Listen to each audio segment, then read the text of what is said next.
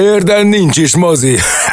Az egész műsor hazugság. Engem nem vernek át. Filmszerész, Filmszerész az Érdefem száz egy pont három-on. Minden csütörtökön, este nyolctól. Azt hiszik, most jöttem le a falvédőről? Hello mindenkinek, ez itt a Filmszerész. Gellérttel és Szabival, utóbbi vagyok én, előbbi pedig a Gellért. Hello Gellért. Üdvözöllek, kegyelmes uram, és egyben üdvözlöm a méltóságos uh, hallgatókat is. Lehet, hogy majd nekünk is ki kell valamit találni a közeljövőben, hogy hogyan legyünk méltóak ahhoz az országhoz, hogy esetleg ispánoknak fogják hívni olyan szinten, olyan szinten nem áll rá a fejem erre az ispánozásra, meg arra a korra, ami mondjuk a tizenhatodik század körülbelül. De tényleg akkor mi, mi, mi, mi mik leszünk? Azt mondom. A tizenhatodik században mi a megfelelője annak, amit mi csinálunk? Írnokok vagyunk? É, nem, nem, nem. Krónikások? Tudod, mik vagyunk? A, az, ami a Csepülapó Gondyolában a kisbíró. Ja, ja, ja. Ki kimondja, ja. ki, ki, ki, ki kiáltja. Majd így csinálunk ilyen effekteket, pörgetem, és gondolom, az új Elvis film a moziba. Jöjjenek legények, leányok. Szóval olyan szinten mell- mellélövés nem, nem, nem megy rá az agyam. Tehát én csodáltal adózom az er té el Klub híradósai előtt, hogy, hogy nekik, nekik ez így meg volt csettintésre, hogy kegyelmes asszonyom, meg mit tudom én. Egyébként az a jó, ugye most az van kitalálva az er té el híradóban már jó ideje, olyan egy-két éve, hogy a legvégén nyomnak valami mini stand-upot. Igen, igen, igen. Hát, hát hogy eszükbe jut valami. Igen, van valami gag, és én sokáig azt gondoltam, hogy ezt jó előre megírják, de ez most, hogy a Szellő István ugye arra utalsz, hogy igen, tegnap igen. A, a, az ispán ügyre reflektált eléggé szellemesen. Szellősen. És hát az Antonián... Szellő Szellő István, igen. És hát az Antonián látszott most, én legalábbis látni véltem hogy az arcán, hogy meglepődött. Mm. Tehát lehet, hogy ez tényleg valami improvizáció volt, de viszont ha impro volt, a... akkor zseniális, igen, mert igen. kompakt volt, egyben igen, volt. Igen, igen, ezért mondom, hogy nekem így nem áll rá egyből csentintés, és az anyom ezért is hibázik ez a dolog, mert általában ezeket leszoktam venni uh-huh. egyből, de valahogy ez, ez olyan távol van tőlem, hogy, hogy ez nem megy. Ezt hát szokni kell, kegyelmes uram. Hát igen. Tudod, ez a... Nem akarok politizálni, de én szoktam mondani, nyugodtan. A reggeli műsorban, hogy ez nem politika, hanem kabaré. Ahogy Frank Zappa is mondta, a politika az a szórakoztatóipar egyik ága.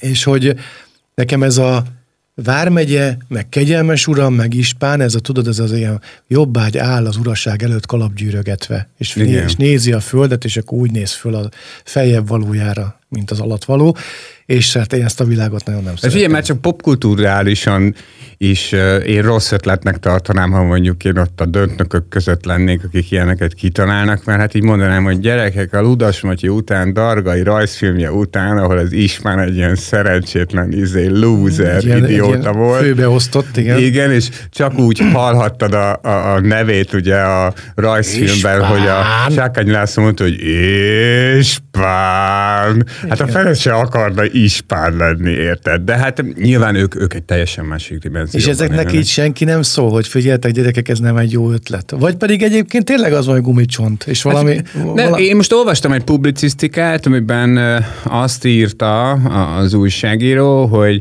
ez bármennyire is annak tűnik, szerintem nem az. Tehát szerinte ez a saját szavazók felé ezt egy gesztus, gondolják? Mert hogy ő azt gondolja, hogy a, a kemény magnak ez igenis számít. De hát, hát, hogy... akkor nagyon nem ismerik a kemény magjukat. Hát én nem Már tudom. Csak mindegy, ezek vagy, mindent le lehet Vagy volna. Mi nem ismerjük, a, a... és félelmetes a kemény mag. Az, le, az lehet, igen. Lehet, igen. Hogy ők, mert azért nekik, hogy, hogy ebbe a világban maradjak, azért uh, uh, nagyobb fegyver és parippa van arra, hogy fölmérjék a kemény magot. Tény, hogy mitől tény. Olvad. Az tény. Meg ilyesmi. Na mindegy, az tény, de tényleg a kabaréban most csapjunk át szerintem a, akkor a, a, egy rövid ideig. Ugye most az elején arról szerettünk volna beszélni, hogy hetven éves lett John hát Goodman. Hát John Goodman, ez most, most az ispánok elvitték az időt, igen, hetven esztendős volt John Goodman a héten, aki egy nagyon-nagyon különleges színész szerintem, és egyébként amikor posztoltam róla a héten, akkor így arra is gondoltam, hogy, hogy a John Goodman az az a színész, aki, akit mindenki szeret. Meg bármiben uh, lehet látni. Igazából még gonoszt is játszott a Cloverfield Lane című igen, film, utófilmben. Azzal együtt, hogy egyébként azok a szerepek vannak kisebbségben a filmográfiájában, kiderült abban a filmben, hogy baromi jól áll neki. Jól áll neki. Bár azért ő, nem tudom, ha csak a Nagy Lebowskira gondolsz, ott is azért egy eléggé hát árnyalt karakter, igen, igen, igen, a, akit igen. megformáz, de minden esetre John Goodman a kis kedves mosolyával, meg a, a szerintem nagyon jól dekódolható eszköztárával. Egy, Talking Cats videóklipben is játszik. Igen, egy olyan hapsi, akit azt gondolom, hogy mindenki szeret, és akkor jött egy ilyen komment Facebookra, hogy, mert hogy beleírtam a, a posztba, hogy bármilyen fura, de még Oscar jelölése sincs ennek az embernek, és ez nem az ő szégyene. Aha. És akkor valaki beírta, hogy talán azért nincsen, mert középszerű színész, meg nem olyan Hi, jó. John Goodman. Igen, tehát is, most képzeld el, hogy tényleg van, van, van olyan ember, jó, mindenféle ember van a világon, de ezen azért így megdöbbentem, hogy van, aki nem szereti John Goodman. Vagy azt mondja rá, hogy középszerű színész. Tehát, ez hogy... olyan, mint hogy nem szereted a, nem tudom én, a, a kellemes napsütést. Vagy, nem, vagy, vagy, vagy nem is tudom. Jó, nem, nem, kell szeretni, nem kell szeretni, de hát én sem szeretem mondjuk feltétlenül Ákos művészetét, most megvan róla. Na jó, de ez egy megosztó. De jó, de ettől függetlenül nem vitatom el, hogy az a show, amit csinál, az, az, az kedv, abban kedvét leheti más. Tehát, ez olyan, mint hogy nem tudom, például még a Robin Williamsről gondolom azt, hogy őt mindenki igen, szereti. Nem mondhatjuk azt, hogy egy kutyaütő előadó. Igen, volt. Nem, nem a Robbie Williamsről, a Robin, Robin Williams. Ja, Robin Williams, bocsánat, bocsánat. Ugye, már direkt, direkt hangsúlyoztad, és direkt, direkt figyeltem, hogy, a, hogy vajon mire fogok rácsatlakozni, de sikerült a Robbie Williamsre. Nem, Robin Williamsre gondoltam, aki, aki szerintem egy játszott sorozatgyilkost, vagy gyilkost is. Játszott, játszott, játszott az Álmatlanságban. Mm. Szóval John Goodmannek boldog születésnapot kívánunk. Most pedig elmondjuk, hogy mi lesz a mai műsorban, leginkább Gellért. Rendben. Filmszerész a mai epizód tartalmából. No, Baz Luhrmann, a Moulin Rouge és a Romeo plusz Julia, pontosabban ezt most nem időrendben mondtam, szóval a Romeo plusz Julia és a Moulin Rouge rendezője készített egy Elvis filmet, mégpedig egy olyan Elvis filmet, amilyet csak ő tud csinálni, senki más ezen a föld kerekén. Egy csodálatos, tehát szerintem nagyon-nagyon-nagyon jól sikerült, nagyon-nagyon különleges film, ez lesz a hét filmje. Aztán beszélgetünk a Lightyear című Pixar filmről, ami a Toy Story-ban az egyik karakternek, tulajdonképpen egy fifikás előtörténete a Buzz Lightyearnek, de a hangvétel az komolyabb, mint a Toy Story, ennek is megvan az oka. Aztán az há bé o Max-ra ö, fölkerül most majd szombaton, hogyha a, az első leadást ö, hallgatják meg, mint a műsorunk első leadását, akkor mondom, hogy majd szombaton az há bé o Max-ra fölkerül a Karanténzóna című magyar film, ami egy nagyon különleges film, mert szerintem még nem nagyon készült ö, magyar antológia, ilyen skifi antológia, ami, amiben ugye apró, tehát sketchekből áll, apró kis történetekből, és a, a karantén a fő A, a fő témája ennek az öt történetből összeálló filmnek, és nyilván, ahogy ez a címből is sejthető, a Twilight Zone-ra ö,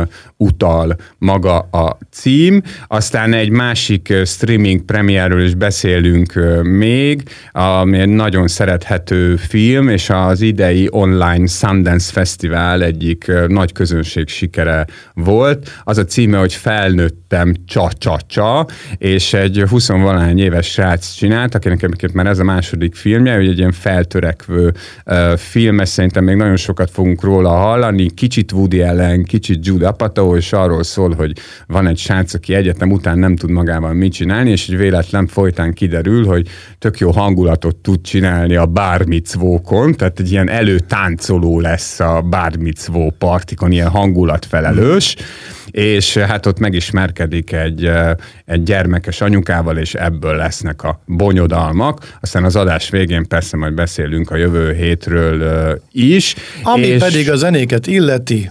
Ami pedig a zenéket illeti, Lalo Schifrin a héten töltötte be a kilencvenedik életévét. Bevallom őszintén, hogy amikor láttam, hogy, mert én általában a reggelemet úgy kezdem, kis kulisszatitok, hogy végignézem az i em dé bén, meg a Wikin, meg a vonatkozó oldalakon, hogy ki a szülinapos, vagy ki mikor született, hogy van-e kerek évforduló. És uh, akkor láttam, hogy Lalo Schifrin kilencven éve született, és én erősen megdöbbentem azon, hogy még köztünk van, de egyben örömöt is éreztem persze. Valamiért hát... azt gondoltam, hogy, hogy, hogy ő már nem él, de él egyébként néhány éve még uh, filmzenét is uh, szerzett. Hát igen, mert hogy azt nézem, hogy van egy ilyen skála, amit így lefest a mai műsorunk zeneileg, hogy a Mission Impossible-lal kezdünk mindjárt. Uh, igen.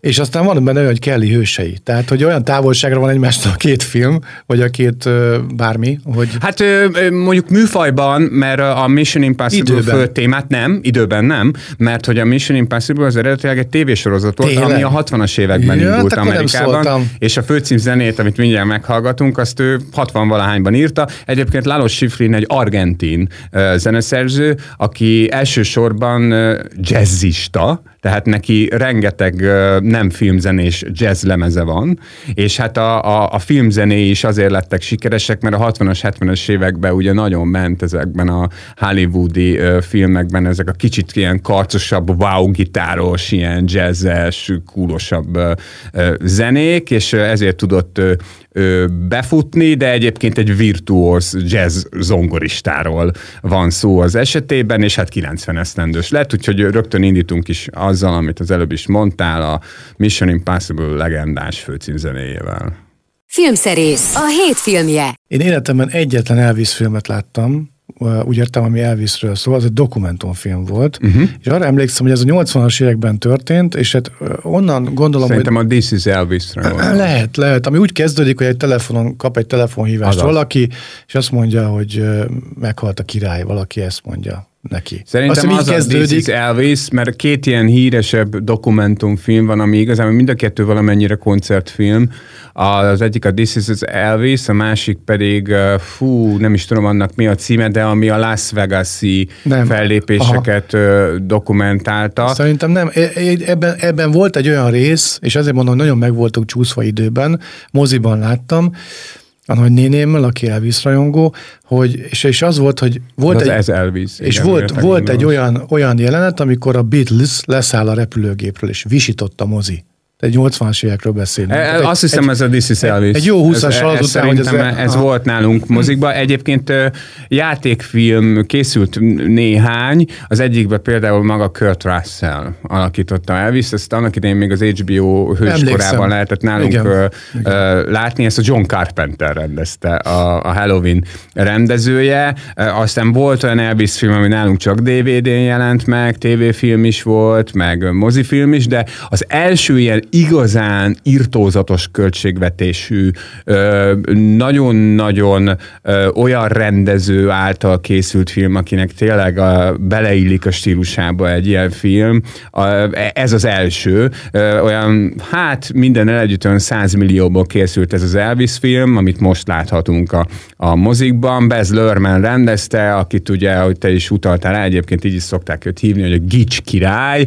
Én ezt egy icipicit igazságtalannak tartom, mert szerintem a Baz Luhrmann ennél egy sokkal különlegesebb csávó, aki nagyon színes, nagyon klipszerű, nagyon csicsás filmeket ö, ö, csinál, viszont ö, a, amit ő csinál, az szerintem nem gics, hanem a, hanem a, a harsányság dicsőítése. Tehát az, hogy nagyon-nagyon kevés emberben van ez meg, hogy, hogy, hogy mindenféle uh, ilyen uh, ízléstelenség nélkül tud olyan dolgokat csinálni, ami minden más embertől, vagy nagyon-nagyon sok más alkotótól ízléstelen lenne. Tehát ő, ő ilyen varieté filmeket hát van, csinál. Van, akinek jól áll, van, akinek meg nem. Ez kb. az egyetlen csávó, akinek ez jól áll egyébként a, a, a Baz Luhrmann, ugye ő készítette még a Romeo plusz Juliát is, ugye a, a, a klasszikus Leonardo DiCaprio féle uh, Hawaii mintás inges uh, automata fegyveres változatot, tehát ő, ő, ő, ő tényleg nagyon-nagyon tud ilyen szélsőségekbe gondolkodni, és most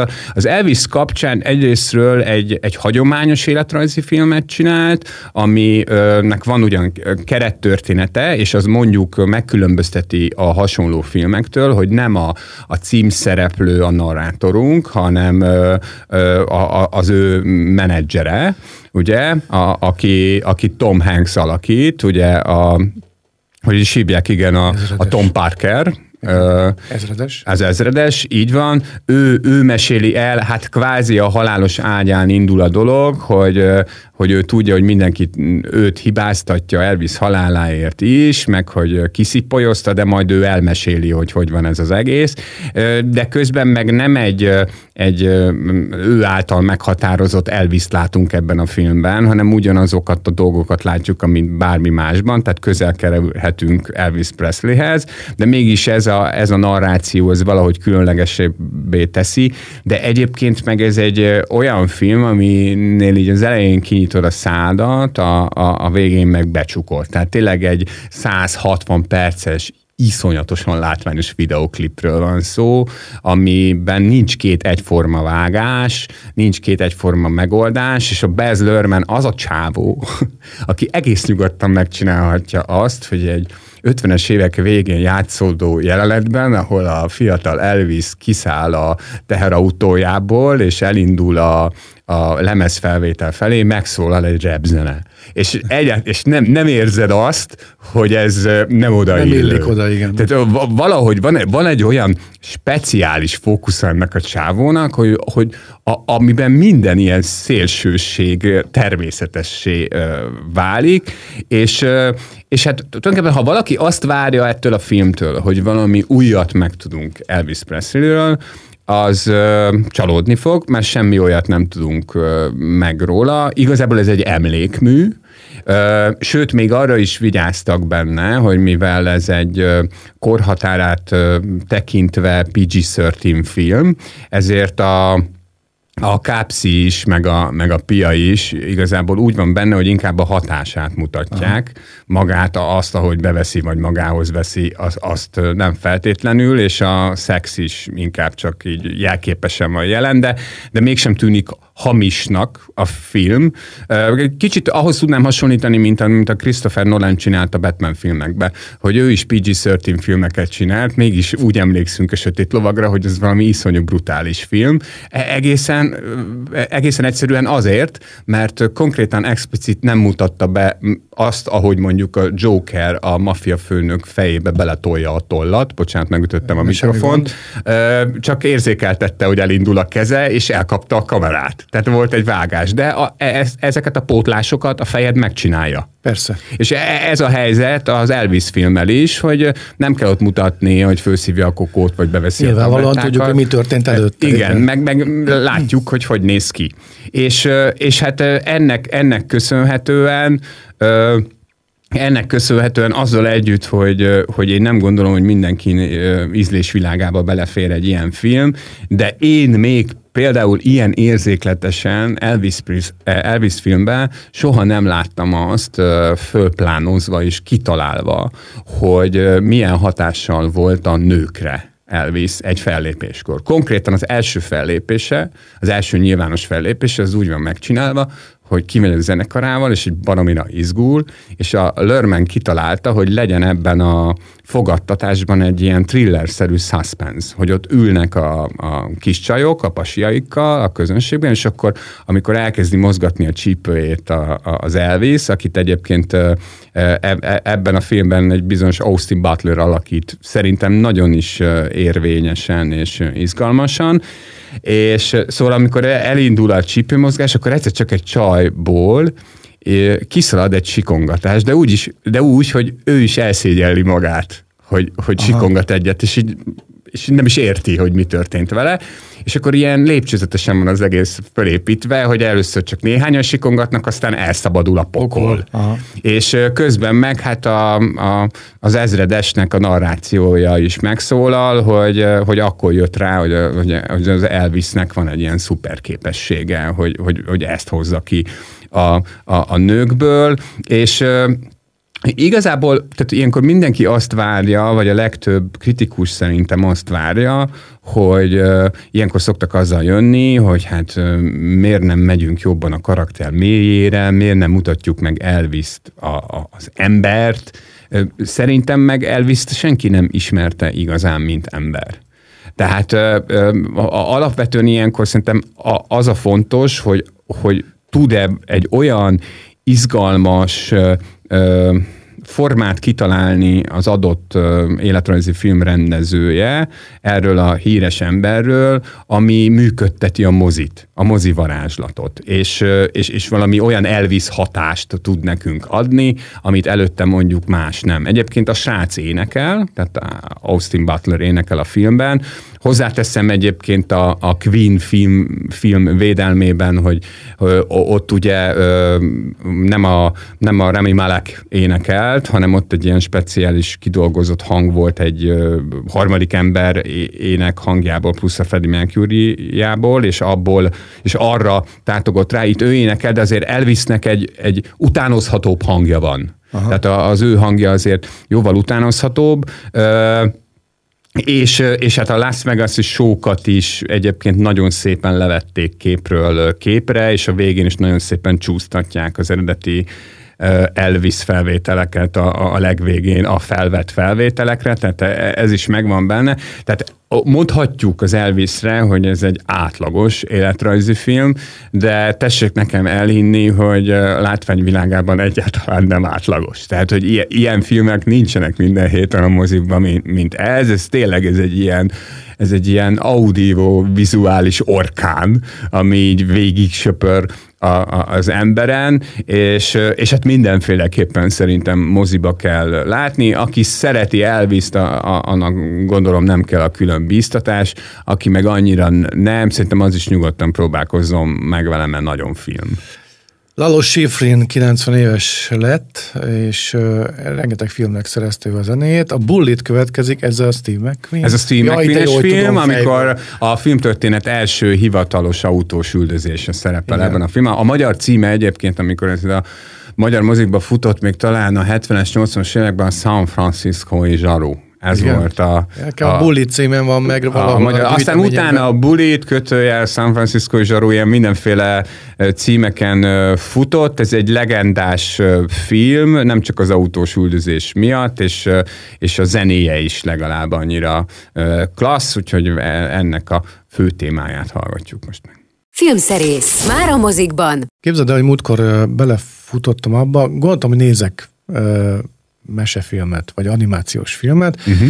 és a... Lett Disney pluszod? Nem, nem, nem, nem. Ja, megvan, megvan nekem. Na, Gyű, nem gyűjt, akartalak megbántani. Gyűjteményben, és a Toy Story-t akartam megnézni, és én úgy emlékeztem, hogy... Van a... Disney pluszom. Nem, és a Toy, Toy Story... Van. Tudom, nincs Disney pluszom.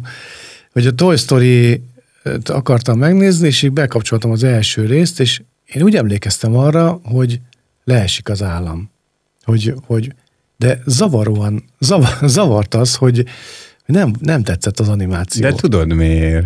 Nem tudom. Hát azért, kedves... Mert kilencven akárhányas... Szabolcs, már hogy ez volt a... ezerkilencszázkilencvenötben mutatták be ezt a igen. filmet. Ez volt a filmtörténet első olyan filmje, amit számítógéppen animáltak. Okay, ez volt az úttörő. De nem erre emlékeztem, nem ez a probléma. Hát mert a többi részre emlékeztél, mert ugye részről részre nyilván fejlődött ez igen, az egész, igen. és a, a karakterek is. De egyébként akkor lehet, hogy rossz verziót néztél, mert készült ennek, ezt bemutatták még egyszer moziba, aha. hosszú évekkel később, és akkor egy kicsit ki, kipofozták lehet, hogy azt a látványvilágát. Igen, lehet, hogy ez a probléma, annyira feltűnő és volt. És szebb volt. Annyira feltűnő volt, hogy nem volt szép, de minden egy is, ebben szerepel Buzz Lightyear, ugye a, az egyik uh, figura, és ugye ennek csináltak egy uh, nem is tudom, előzményfilm. Előzménytörténetet, igen, elél egy, egy, egy icipicivel uh, bonyolultabb a dolog, vagy hát szellemesebb. Ugye a, a Pixarról tudjuk, hogy ők, uh, hogy ők még az ilyen uh, hát hogy mondjam,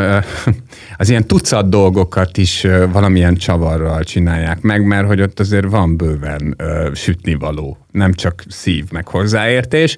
És itt az a trükk, és egyébként ezzel az inzerttel indít a Lightyear is, hogy ezerkilencszázkilencvenötben egy Andy nevezetű kisfiú ajándékba kapott egy Buzz Lightyear nevezetű akciófigurát. Na már most az az akciófigura, az egy filmnek volt a főszereplője eredetileg, ez az a film. Tehát, aha. hogy van, van itt egy ilyen aha. csavar, hogy ez nem az a Buzz Lightyear, hanem egy képzeletbeli blockbuster, a, aminek a főszereplőjéről mintázták a Buzz Lightyeart. És akkor innentől kezdve igazából e, egy hagyományos, tök jól megcsinált, de teljesen szabványszerű családi akció skifiről van szó, aminek a főszereplője a nevezett űrhajós, belekerül egy slamasztikába, egy ilyen időhurok is van benne, meg mindenféle e, ilyesmi, és hát hogy ú, úgy, ahogy a legtöbb ilyen skifiben e, rengeteg kalandon megy keresztül, meg verbuválódik e, köré egy új csapat a, a régi után, mert egy bizonyos okból, egy fordulatból lecserélődik ez a csapat körülötte, ami miatt érezni ezen a filmen, hogy kétezer-huszonkettőben készít, hogy igen, úristen, van benne egy leszbikus főszereplő, atya, ég, egészen hihetetlen.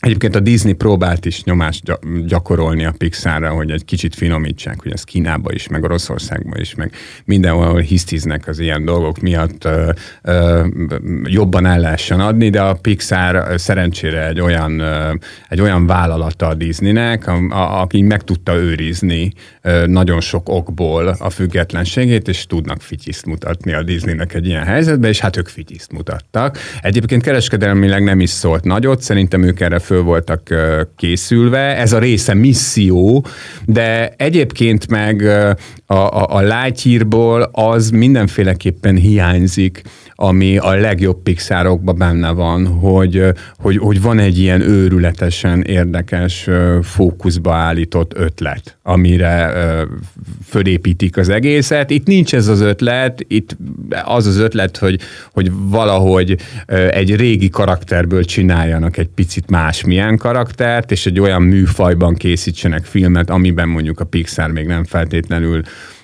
készített, de én azt mondom, hogy ha ilyen lenne egy hollywoodi animációs tucat termék, akkor iszonyú boldog lennék, mert van benne mondjuk három-négy nagyon-nagyon látványos akciójelenet, van egy, ami szerintem kifejezetten zseniális, amikor benn vannak egy ilyen belső térben, egy szobában, vagy nem tudom, valami helyiségben, ahonnan ki kell jutniuk, és ott egy ilyen biztonsági kúp rájuk záródik, és ez egy ilyen matematikai feladvány lesz, hogy, hogy külön a karakterekre rázáródik ez a kúp, de ha ezekkel a kúpokkal, amikkel így lehet mozogni a kúppal együtt, túl közel mennek egymáshoz, akkor képződik egy új kúp, amiben már ketten vannak, és így kellene valahogy elérni, hogy ne záródjanak össze a kúpok, hanem valaki ki tudja nyitni a, a kijárati ajtót, és ez kicsit olyan, mint a Die Hard háromban az a gallonos feladat, igen, tudod, amikor igen, igen, trükközni igen. kell, hogy akkor most, hogy, hogy, mikor, hogy mikor egyesüljünk egy kúpba,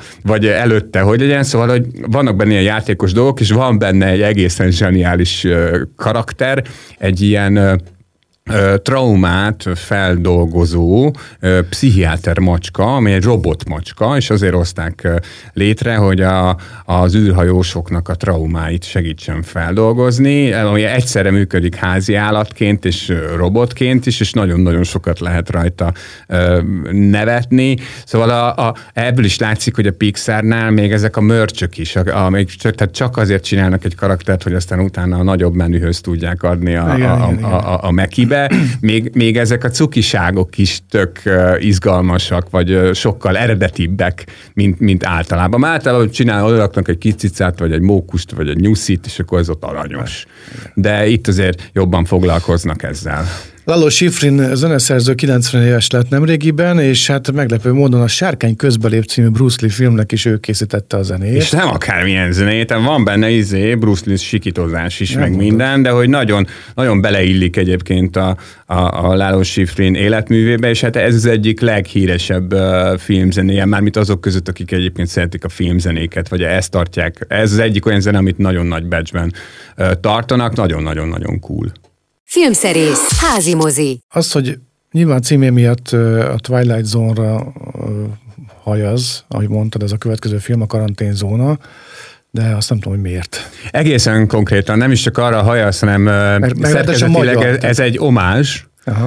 A Twilight Zone című legendás antológia sorozat előtt, ez az ötvenes, hatvanas években ment Amerikába, az volt a szerkezete, hogy hát ezek ilyen rövid történetek voltak, ilyen misztikus, skifibe és horrorba hajló történetek, és ennek mindig volt egy ilyen általános morális erkölcsi tanulsága, amit mindig a host, aki narrátorként is műkölt. Igen, ő, ő, ő mondta el, és aztán a remake-ekbe vagy a, a, a következő sorozatokban is ez mindig így volt. Legutóbbi Twilight Zone évad, az néhány éves, ahol Jordan Peele volt egyébként a kreátor, meg maga a host is. Általában a részek elején fizikailag is megjelenik ez a host, akár még a díszletbe is sétál, és a végén is úgy mondja el sokszor a tanulságot, hogy besétál a a, a díszletbe.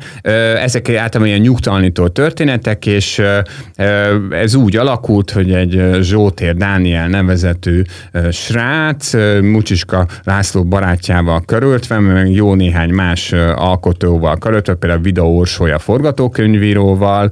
A karantén alatt kitalálták, mivel a Zsótér egyébként is, hát ő újságíró volt, és ezt nem is akarom takargatni, hogy én a Danit is, meg a Lacit is nagyon-nagyon régen ö, ismerem már, ezért féltem is, amikor elmentem ennek a filmnek a mozis vetítésére, hogy jó ég, nagyon remélem, hogy nem lesz rossz, mert soha többé nem állnak velem szóba, mert az nem volt opció, hogy nem mondom el a, a véleményemet, szóval, hogy ő újságíróként működött, de ő mindig, tehát ő filmesnek is tanult egyébként végzettséget tekintve, és hát adta magát a pandémia, hogy egy ilyen film legyen, és ott nagyon érdekli ez a műfaj, a horror, meg a skifi, és olyan viccesnek tűnt, hogy Twilight Zone, Karanténzóna, Karanténzóna. És, mert egyébként az is egy visszatérő dolog, hogy a, a host ezekben a, William a, a, a, is volt a részekben. Hát sokféle, most nem jut eszembe, hogy ki volt eredetileg a, a, a hostja, de egy... egy de a William Shatnert bemondom, mert azt nekem mindenki ismeri. Igen, de, de hogy egy nagyon-nagyon nagyon-nagyon híres hostja volt eredetileg. Igen, Rod, Rod Rodman Edward Serlingnek hívták, igen. A, a hostját, aki az eredeti Twilight Zone-ba volt a narrátor, meg hát egy műsorvezető, igazából a hostot le akarjuk. Szóval ő mindig bemondta, hogy, hogy itt az alkonyzónában. Itt ez is ez történik az alkonyzónában. És a karanténzónában is megtörténik ez.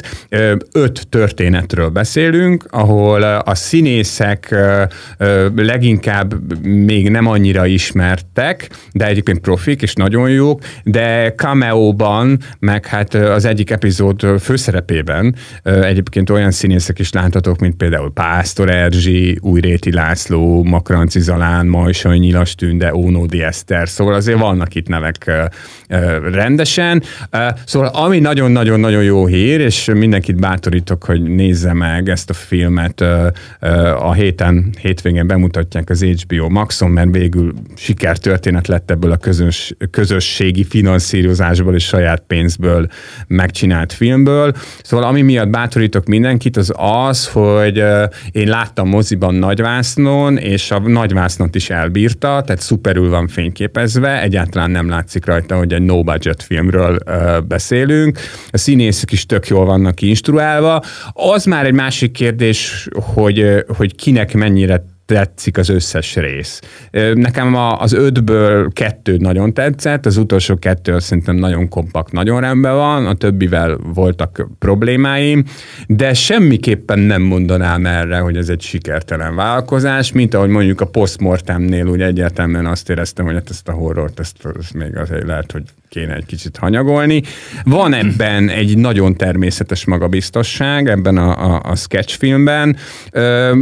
Szerintem nincs szerencséjük a srácoknak abban, de remélem, hogy streamingen ez máshogy fog elsülni. Tehát ezt a filmet szerintem azért nem lett volna érdemes moziba bemutatni, mert valahogy azt mutatja most a világ, és ezt nem tudtuk, amikor benne voltunk ebbe a covidos pandémiás helyzetbe, hogy majd az emberek néznek-e szívesen ö, olyan történeteket, amik ö, ebben a helyzetben születtek, ami emlékezteti őket arra, hogy mi volt, amikor otthon kellett, kellett maradni.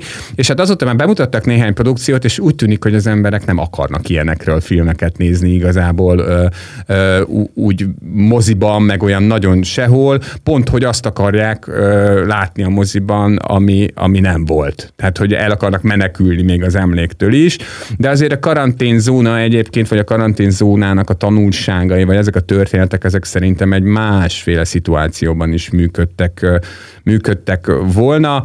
Én azt mondanám, hogy a, azzal a jelzővel tudom leginkább le lefesteni ezt a filmet, hogy nagyon szimpatikus film, és ebben egyáltalán semmiféle megengedő nincsen, hanem tényleg, ezt gondolom.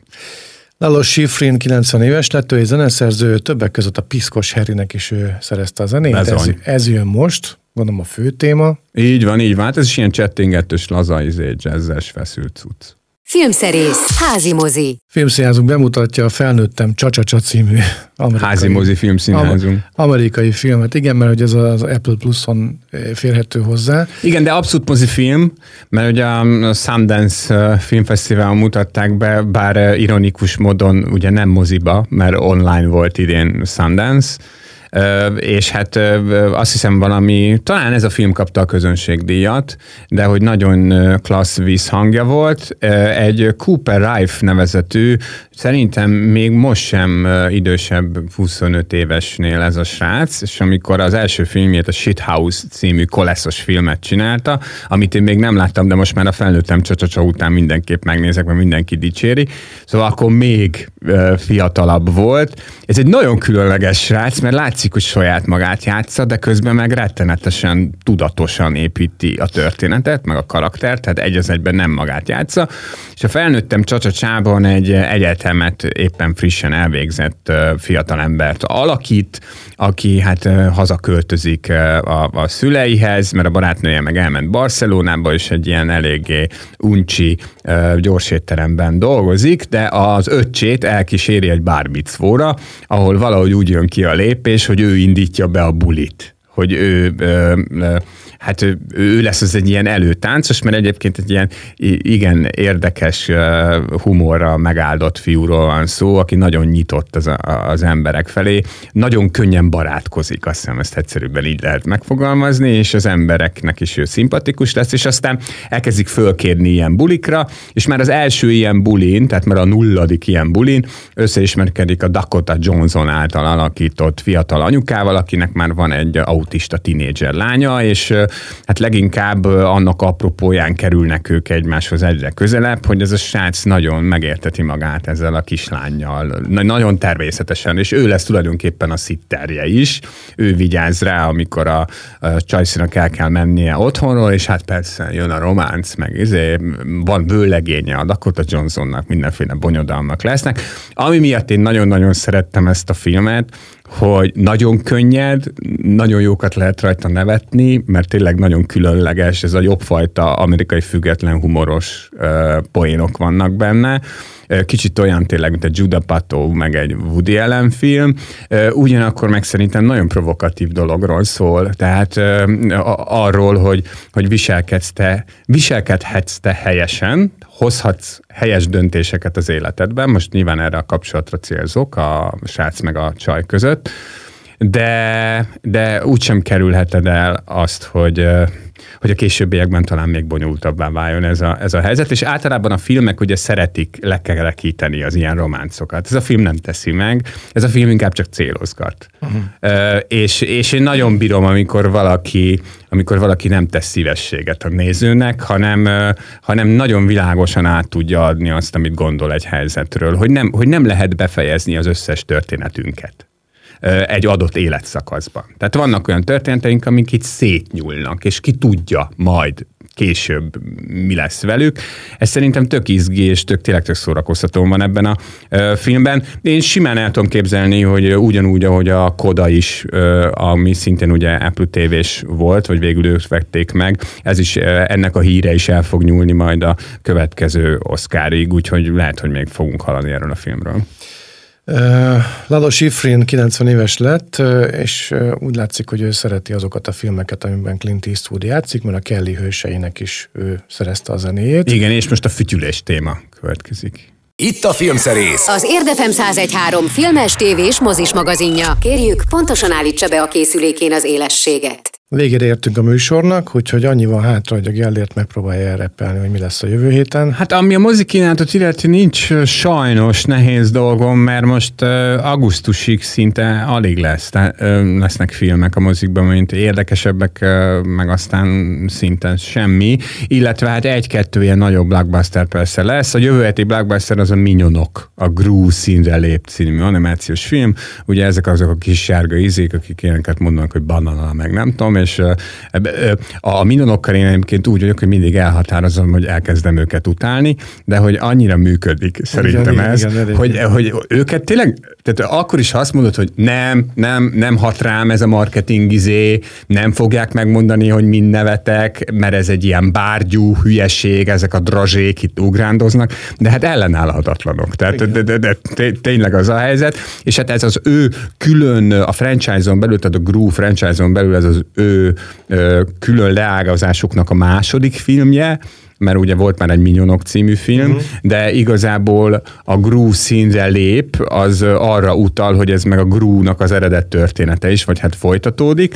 Aztán majd nyilván foglalkozunk egy csomó streaming cuccal, mivel ugye moziban nem lesz annyi minden más. Most azon gondolkodom, hogy mi is lesz most aktuális, még jövő héten pont nem indul a Stranger Things befejező szakasza, de például jövő hétre már bemutatják a Boys című igencsak hardcore szuperhősös sorozatnak azt a részét, amiről már évek óta beszélnek az alkotók is, meg azok is, akik ismerik a képregényt, hogy tessék elhinni, hogy ilyet még televízióban, meg úgy filmen úgy egyáltalán nem láttunk, erre még nem voltunk mi fölkészülve, úgyhogy addigra majd megnézem ezt a részt, és erről majd biztos beszélünk, meg biztos lesz egy csomó más aktualitás. De már a véget értünk, köszönjük a figyelmet, keressék podcastjainkat, és akkor a Gellért most elmondja nekünk, hogy melyik Lalo Schifrin szerzeménnyel búcsúzunk. Bilincsel és mosollyal, és a képzetbeli Paul Newman-nel fogunk búcsúzni, ugye a Bilincs és mosoly, ez egy nagyon híres amerikai film, ha valaki nem látta volna, nézze meg.